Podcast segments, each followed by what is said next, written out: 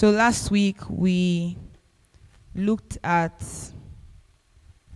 exploring Joshua from the story of Rahab, and our teacher went deep into taking us through Joshua chapter, um, I think it was two, and then we looked at the story of Rahab, how she put her faith on the line, how even though she wasn't from the chosen race, you know, of the Israelites, she plugged into the the faith. And she also went miles to do some things you know to protect the israelites that were coming to spy on the land.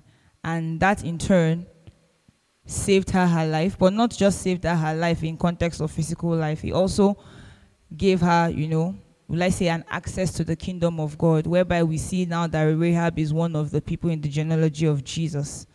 And so we learned a lot about faith and what it means to have faith and what it means for us as Christians. Today we will look at the story of the Israelites and how they crossed the river Jordan. Fortunately for us, our text is actually two chapters. Joshua 3 and Joshua 4. It's quite a long read. But if anyone is at Joshua 3, I would implore that somebody reads Joshua 3.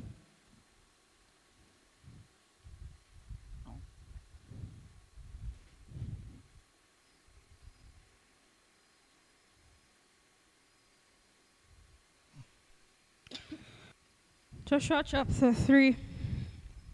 And Joshua rose early in the morning, and they removed, and they removed from Shittim and came to Jordan, he and all the children of Israel, and lodged there before they passed over. And it came to pass after three days that the officers went through the host, and they commanded the people, saying, When ye see the ark of the covenant of the Lord your God, and the priest the Levites bearing it, then ye shall remove from your place and go after it. Yet there shall be a space between you and it, about two thousand cubits by measure.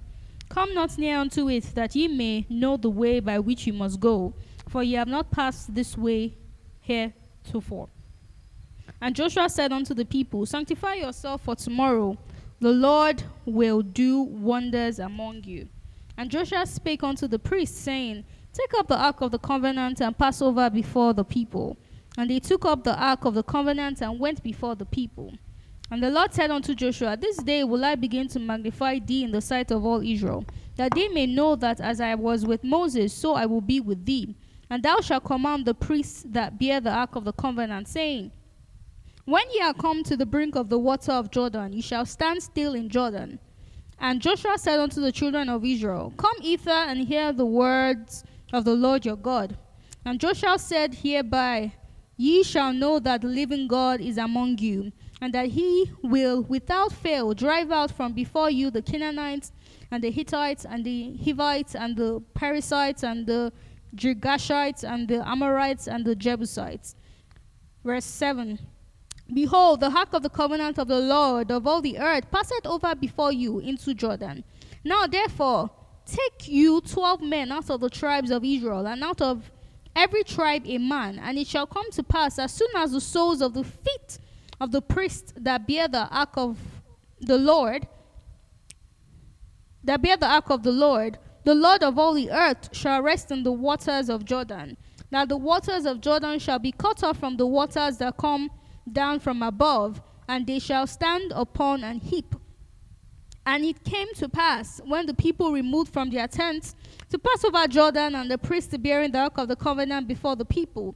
And as they that bear the ark were come unto Jordan, and the feet of the priests that bear the ark were dipped in the brim of the water, for Jordan overfloweth all its banks all the time of harvest, that the waters which came down from above stood and rose up upon an heap very far from the city Adam, that is beside Zaretan. And those that came down towards the sea of the plain, even the salt sea, failed and were cut off, and the people passed over right against Jericho. And the priests that bear the ark of the covenant of the Lord stood firm on dry ground in the midst of Jordan, and all the Israelites passed over on dry ground until all the people were passed clean over Jordan. Thank you very much, Kathy. We'll stop there for now. We'll probably continue because the crossing of the River Jordan actually took two chapters chapter 3 and chapter 4. But we've read quite a lengthy or 17 verses.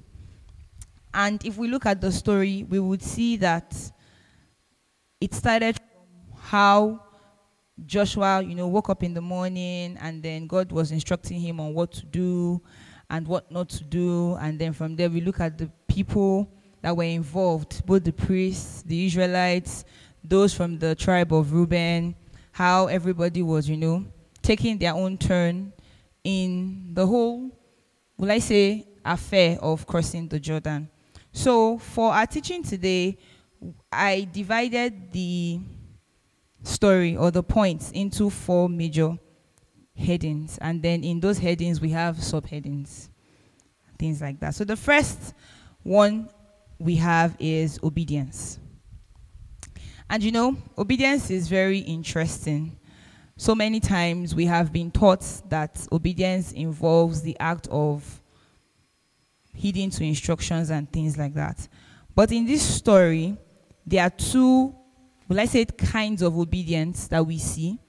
The first one is instruction from God to his chosen leader. And here we see Joshua as the person that God chose to continue from Moses. Now, many times we look at, when we talk about obedience, what tends to come to our mind is just, oh, when we are followers, we need to obey the leader. But the truth of the matter is that we need to first look at it also from the leader's perspective. When we started this series, something that our pastor said in the first um, topic of exploring Joshua, when he was talking about be strong, be courageous, there was something he said that stuck. He said that at different points in our lives, we will both be followers and leaders, right? And as a leader that God chose, Joshua never looked at himself and said, Oh, I am big now, I'm here now, therefore I can behave anyhow. Verse 1 of Joshua 3 says, And Joshua rose early in the morning, and they removed from Shittim and came to Jordan, and he and all the children of Israel, and lodged there before they passed over. And then if you continue to read, you would see that for every time God spoke to Joshua, he hearkened. So when God told him, Tell the Israelites this, he told them. When God told him, Tell the priests that they should carry the Ark of the Covenant, he told them. When God told him, Okay, when you get to the River Jordan, tell the priests to put their feet in and then wait. He did. He did not um, try to he didn't disobey, neither did he partially obey. And for us as believers, it's very, very important because God is going to use us in different capacities. Whether you are a follower of somebody in that God has planted you in a local assembly, or you have a spiritual leader, pastor, or you have a spiritual father, spiritual mother, at different points of your life, even as a follower, God will still use you to lead somebody else.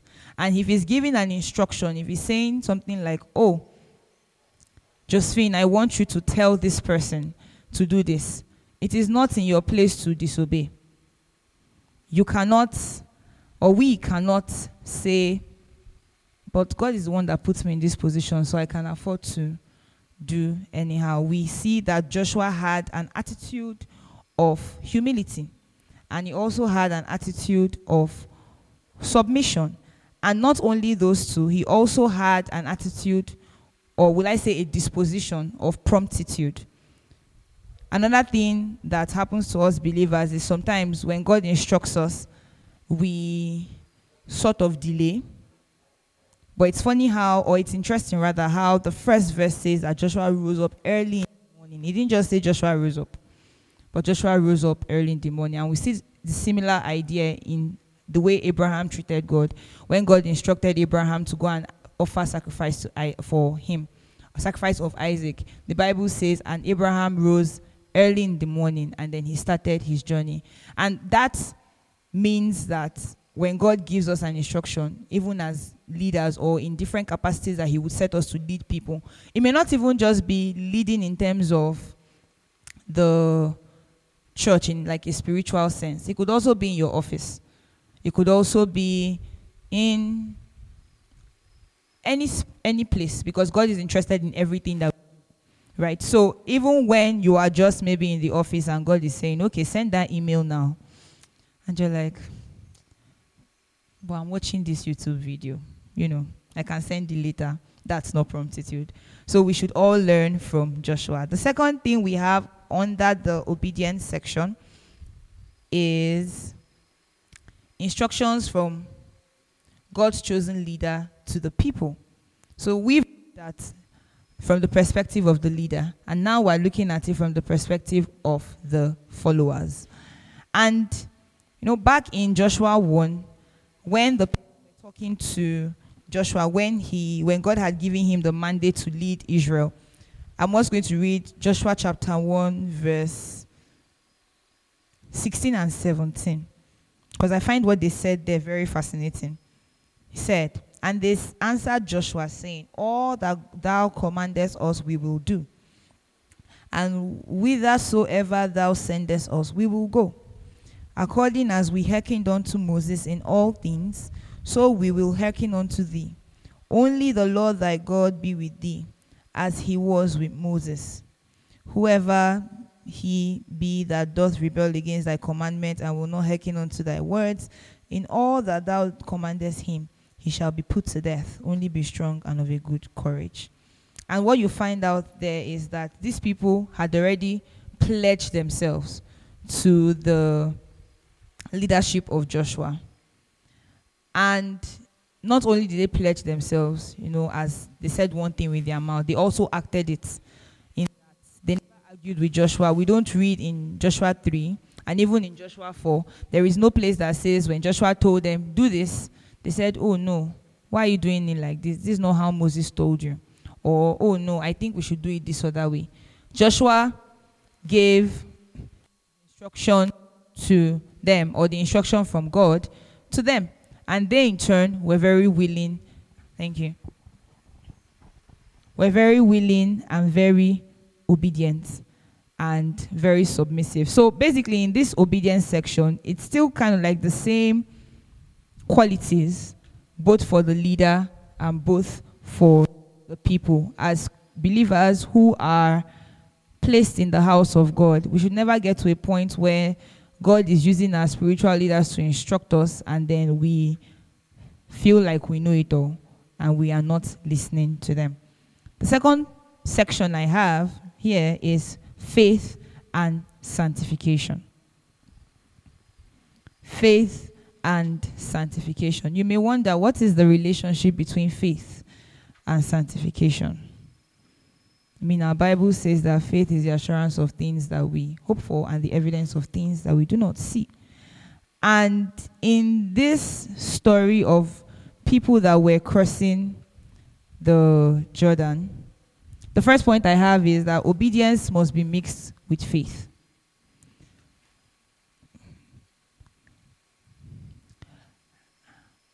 Considering that the Israelites had a promise, and that promise was, and God, even during the time of Moses, had told them that, oh, they were going to And God, even during the time of Moses, had told them, "Oh, this is your, this is the land, the promised land I'm going to take you to, land flowing with milk and honey, a land of you know goodwill, prosperity, and I will drive out the Canaanites, the Hittites, the Ammonites, all the ites and all the nites." It, it took them a while before they got there. Yes, they disobeyed. They went through a lot of things in the wilderness. They extended their, will I call it probation period because of their attitude. And when Moses died, God raised up Joshua. But it's interesting that the statement that they made in John um, I said John, I'm so sorry. In Joshua 1, verse 17, 16, 17, and 18, where, where we just read, where they were talking about how if Joshua asked them to do anything, they would do. And if anyone rebels, the person will be put to death. You don't just say those kind of things if you don't believe that that person that is leading you is actually chosen from God. Those statements were born out of a place of conviction. And conviction in itself is faith. A person who doesn't believe in something would not, will I say, put themselves on the line for that thing or submit themselves to that thing.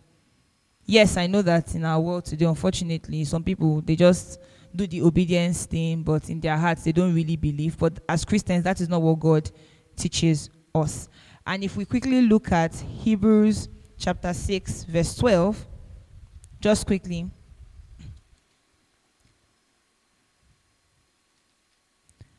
Hebrews 6:12 says that and ye be not slothful but followers of them who through faith and patience inherit the promises of God. You would see in this verse that it talks about one people not being lazy, but then it now also talks about how we should emulate those who were before us who they knew there was a promise ahead and they exercised faith consistently. They kept on, they held on to the word of God. But they do that. They were not slothful. Slothful in the context of they acted out whatever things they needed to. They, they did whatever things they needed to do. They obeyed. So if there was a place where they needed to obey, they obeyed. If God said this, they did this. While they were eagerly waiting for the promise of God, they were holding on in faith.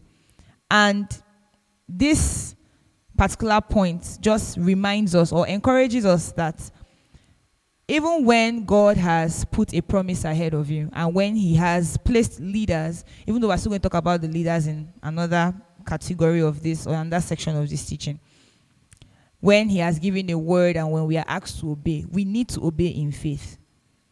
Because we know that the God that we serve, the Bible says that without faith, it is what?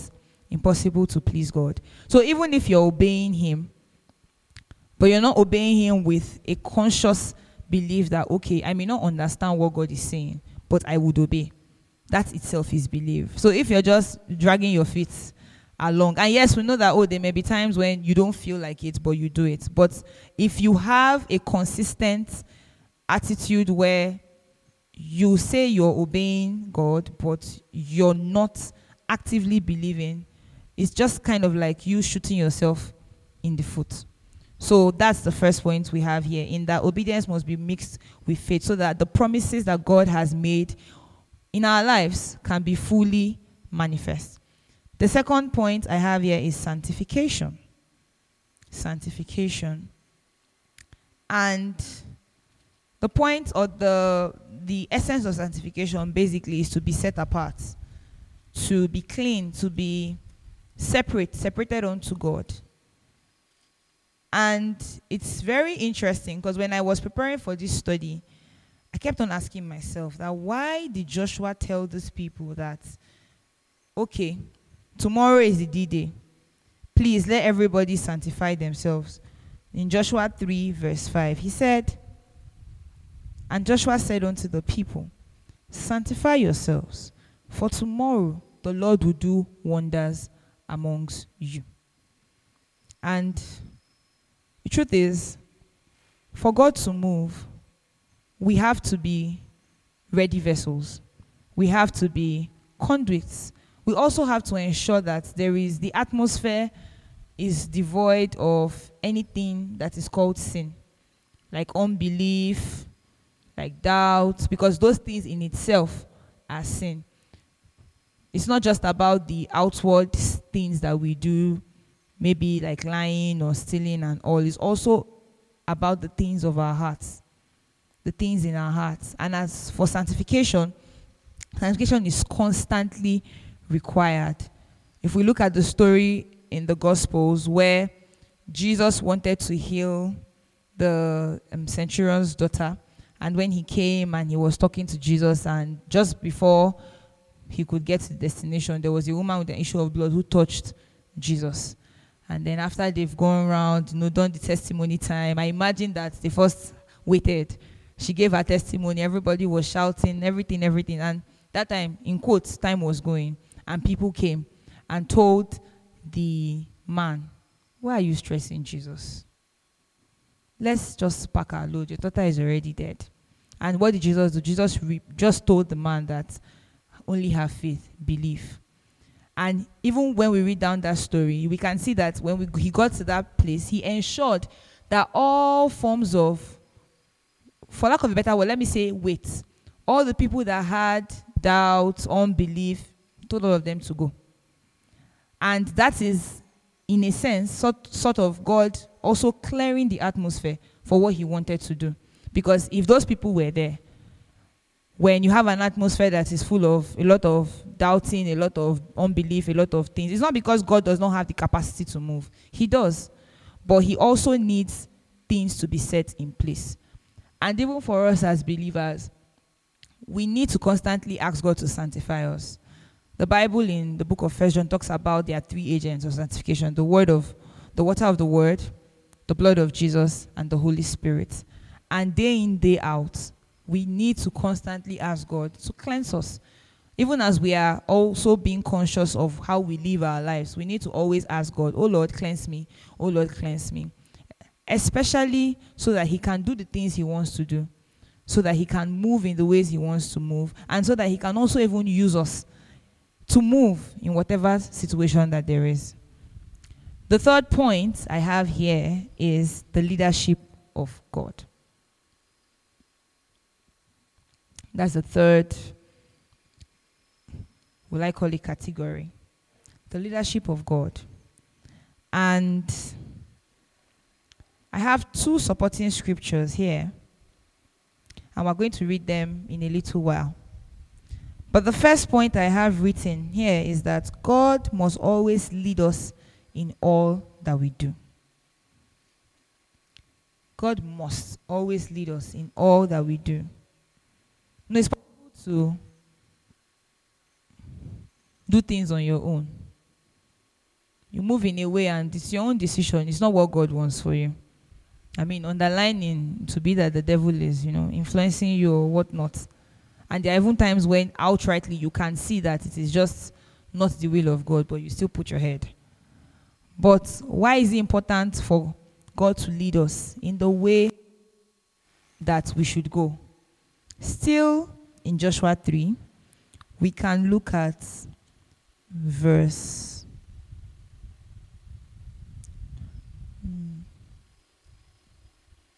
We can look at verse 3 and verse 4. Joshua 3 3 and 4. I read. It says, And they commanded the people, that's the officers, saying, when ye see the ark of the covenant of the Lord your God, and the priest the Levites bearing it, then ye shall remove from your place and go after it. Yet there shall be a space between you and it, about two thousand cubits by measure. Come not near unto it, that ye may know the way by which ye must go. For ye have not passed this way heretofore. Depending on translation you use, some translations will say, because you have not passed this way before, because you do not know the way. And, you know, it's interesting. Proverbs 3 5, one of my favorite verses, 5 6 says, Trust the Lord with all your heart, lean not on your understanding. In all your ways, acknowledge the Lord, and He would direct your path. And we can see that here in that God was the or God is the one. God was the one in this story that knew the way. He gave the promise. He knows the way to get to the promise.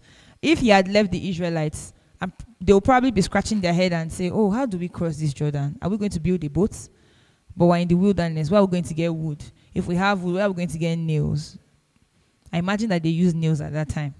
Anyway, where are we going to get nails? Where are we going to get a hammer? Things like that. And then even if they had all those things, they'll probably first calculate how many months it's going to take them to cross, how many people can the boat carry. Maybe they'll do like first trip go, come, next trip go, come, like that. Now talk about safety. When the first set of people are going there, what if the people on the other side ambush them? You know, things like that. So they did not know how to get to the promise that God had promised them. It was only God that knew. Was only God that knew what He was going to do. God knows what He is going to do. And for us as Christians, we need to let God be Lord over our lives. We need to let Him lead. So many times we see people that say, Oh, I've given my life to Christ. I have, I'm, I'm born again. But are they really letting God lead? Because the Bible says Lord and Savior. It doesn't just say Savior, it says Lord. And the idea of a Lord is somebody that rules. Like if you're familiar with the 18th century, when I was younger, I was enamored with those novels 16th, 17th, 18th century with the Duke and the Duchess and the Earl and all of them. And then they would give a decree. They'll say like a scroll or something like that with a seal on it. And then everybody, you have to bend. If you don't bend, you break. One of the two. You bend or you break. And it's kind of like the same thing here. Although our God is not a human ruler in how even we humans we can sometimes have biases and things like that. Our God is not that kind of person. His emotions are pure. His will for us is good. He knows everything. He's omnipresent, omniscience. Excuse me. And we must let him lead. We must let him lead in every single thing. Even when we don't sometimes agree we must still let Him lead. Even when it feels like, why is God asking me to do this thing? Especially in this difficult situation, we must still let Him lead. The second point I have here is God is the only one that has the capacity to remove every obstacle that stands in our way. Everything that stands in the way of whatever thing he has promised us, he is the only one that has the capacity to remove them, to remove the hindrances. In a sense, Jordan was an hindrance. It was the thing that was obstructing them. Yes, there were other things that were going to occur as we go on, which I don't want to give spoilers because we're exploring Joshua. But Jordan was a major hindrance to even getting into the next land. You see a big river beside you that is flowing like this. And you're like, how? It's not the rivers that we have when we're little children who say want to swim inside and that's the end. It's a big river. How are you going to cross it and things like that?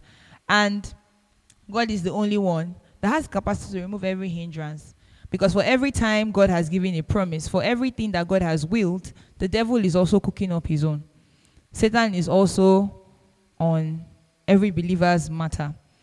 There's an arrow that he has put or let's say there's a target that he has put at the back of everybody that is in the family of God, saying, no, God has said this, no, you can't get here. Why should you get here? Why? Who gave you the right to get here? And it is only God that can help us to overcome those things that the devil has put in the way. Those things that, even if it may not even be an outright, oh, Satan has put it in the way kind of thing. There are other times, even in our lives, where there are hindrances to things. Maybe God has given you an instruction to do something. And just when you're about doing that thing, there's now a hindrance towards you doing that thing. It is still the same God that gave you the instruction that said, Oh, yeah, go and do this thing. That will still be the same God that would liberate you out of that circumstance, that thing that is obstructing you from completing that mission. How much more when it affects our destiny. How much more when it affects the future that He has set for us. There's a scripture I like so much. It's in the Old Testament. It says, um, when the enemy comes rushing in like a flood, the Spirit of the Lord will raise a standard against him. And, you know, Jordan is water. Yes, we know that sometimes water in the Bible can refer to the Holy Spirit, but in this case, some other times, in this like in this context, water can be like the storms of life, things that are just moving people or tend to move people to and fro, and it is only God that can remove those things, that can bring deliverance to us, that can deliver us out of those situations so that we can get to where He has for us. The third point I have here is that our God is a God of order. And because He's a God of order, He has raised men and women to guide His children spiritually. I know I spoke about leadership in the first point, but this point cannot be overemphasized. If we have our Bibles, we can open to Hosea 12, verse 13. I just want us to see something there. Hosea 12, 13.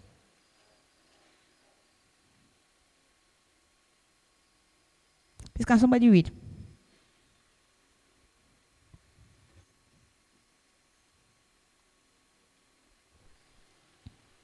And by a prophet the Lord brought Israel out of Egypt, and by a prophet was he preserved.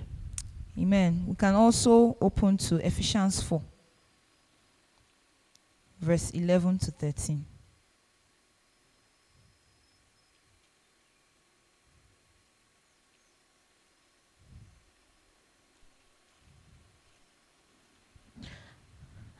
And Ephesians 4:11 and he gave some apostles and some prophets and some evangelists and some pastors and teachers for the perfecting of the saints for the work of the ministry for the edifying of the body of Christ till we all come in the unity of the faith and of the knowledge of the son of God unto a perfect man unto the measure of the stature of the fullness of Christ Thank you very much.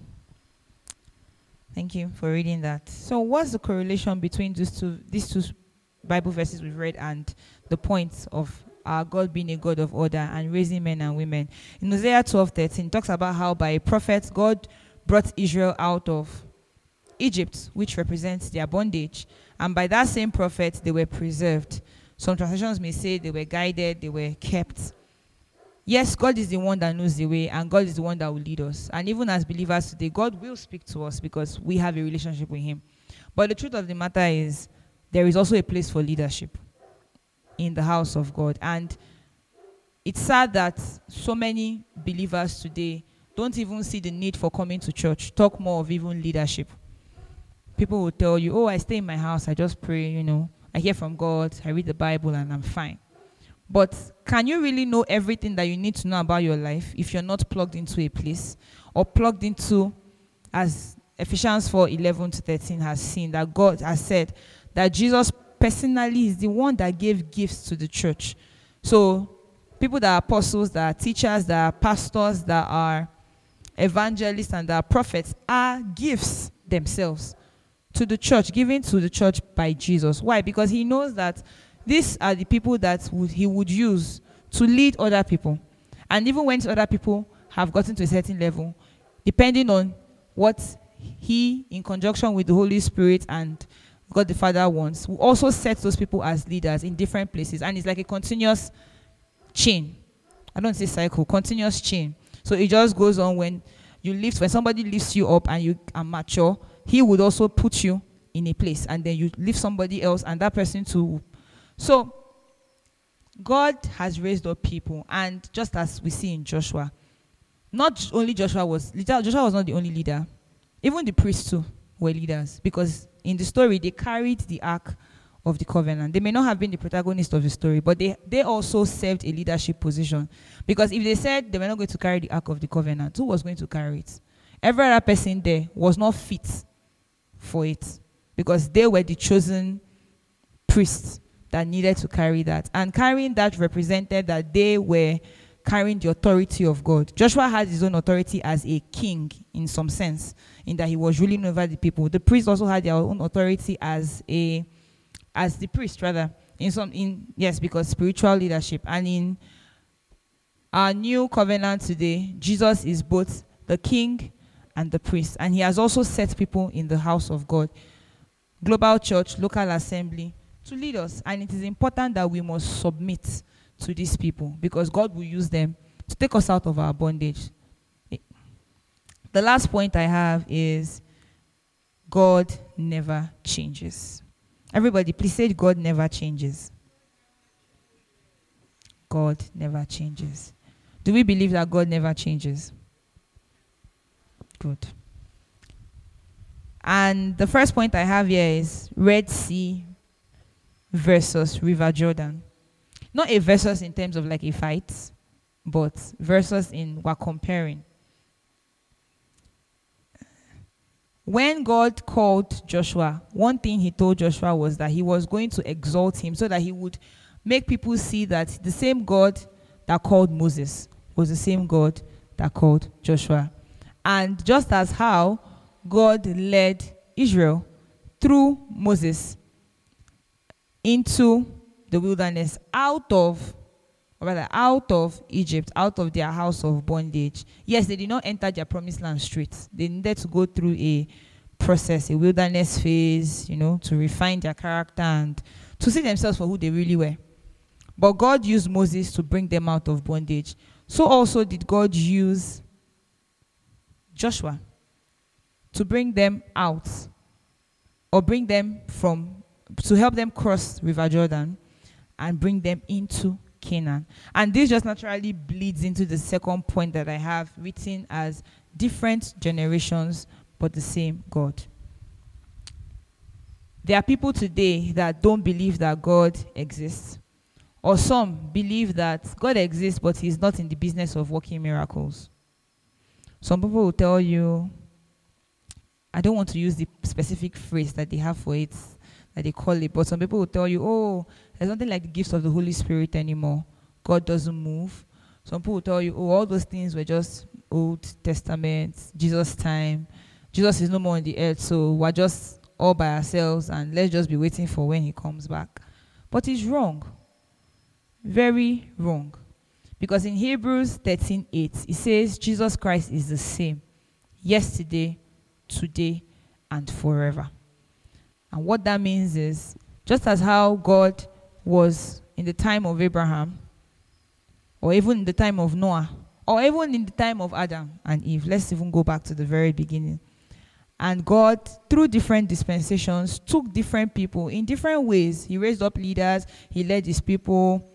And even in the Old Testament, we see different kinds of things that are going on. Elijah doing his own, Elisha doing his own, Jeremiah prophesying his own. Like different times had different things, but it was the same God that was enabling people and working miracles, even down to when Jesus came to the earth himself. He also did his own things, and even when he left, the apostles continued, and then the early church started, and now we see, even in our world today, that things are happening. God is real. There's something fascinating in Joshua 4. I want to quickly read just towards the end of Joshua 4. Something that God Himself said. When he was, so Joshua 4 for context, they had passed, when they were passing Jordan, God instructed Joshua to tell um, each of the tribes of Israel to re- bring out a representative, go back, pick up stones, and then bring them out and set up a place in remembrance and things like that. And then when he was done, he told them that, okay, tell the priest to remove their leg, and then they would continue their journey. And when the priest removed their leg, the water came back. But then Joshua, no, not 18, um, Joshua, sorry, let's just go to 22 quickly because of time. So Joshua 4, verse 22 says, Then ye shall let your children know, saying, Israel came over this Jordan on dry land. For the Lord your God dried up the waters of Jordan from before you, until ye were passed over, as the Lord your God did to the Red Sea, which he dried up from before us, until we were gone over that all the people of the earth might know the hand of the Lord that is mighty, and that ye might fear the Lord your God forever. No, it's fascinating because there he was telling Joshua what to tell their children. And how, the, so by the time their children are telling their own children, they'll say, okay, our parents' time, God led them out of um, Red Sea through um, God led them through the Red Sea. And then this is what happened next generation, and then their children will not pass down the story, you know, things like that. But God was very intentional about passing down this legacy of the fact that He never changes. And what does that mean for us as Christians? It means that we must never think that the God of the old generation of the Old Testament rather is different from the God of the New Testament. It's the same Yahweh, it's the same Adonai, it's the same God, the same Jesus that existed from the time of creation that exists now. And God is in the business of delivering people. God is not a God that sleeps. He sees us, He knows the struggles, He knows the things that can serve as Jordan in our front, and He's ever ready to help us. And so, as we bring this teaching to an end, we've looked at obedience, both from the leader's perspective and from the follower's perspective. perspective. We've looked at how faith and sanctification are important in material in God's promises materializing in our lives. We've looked at the place of leadership of God. Both leadership of God in God is the one that leads, God is the one that knows the way. God is the one that has capacity to remove everything that serves as hindrances, and that God has also put leaders in his church, and we must submit to them. And how God himself doesn't change. Jesus is the same yesterday, today, and forever. And I pray that God will help us.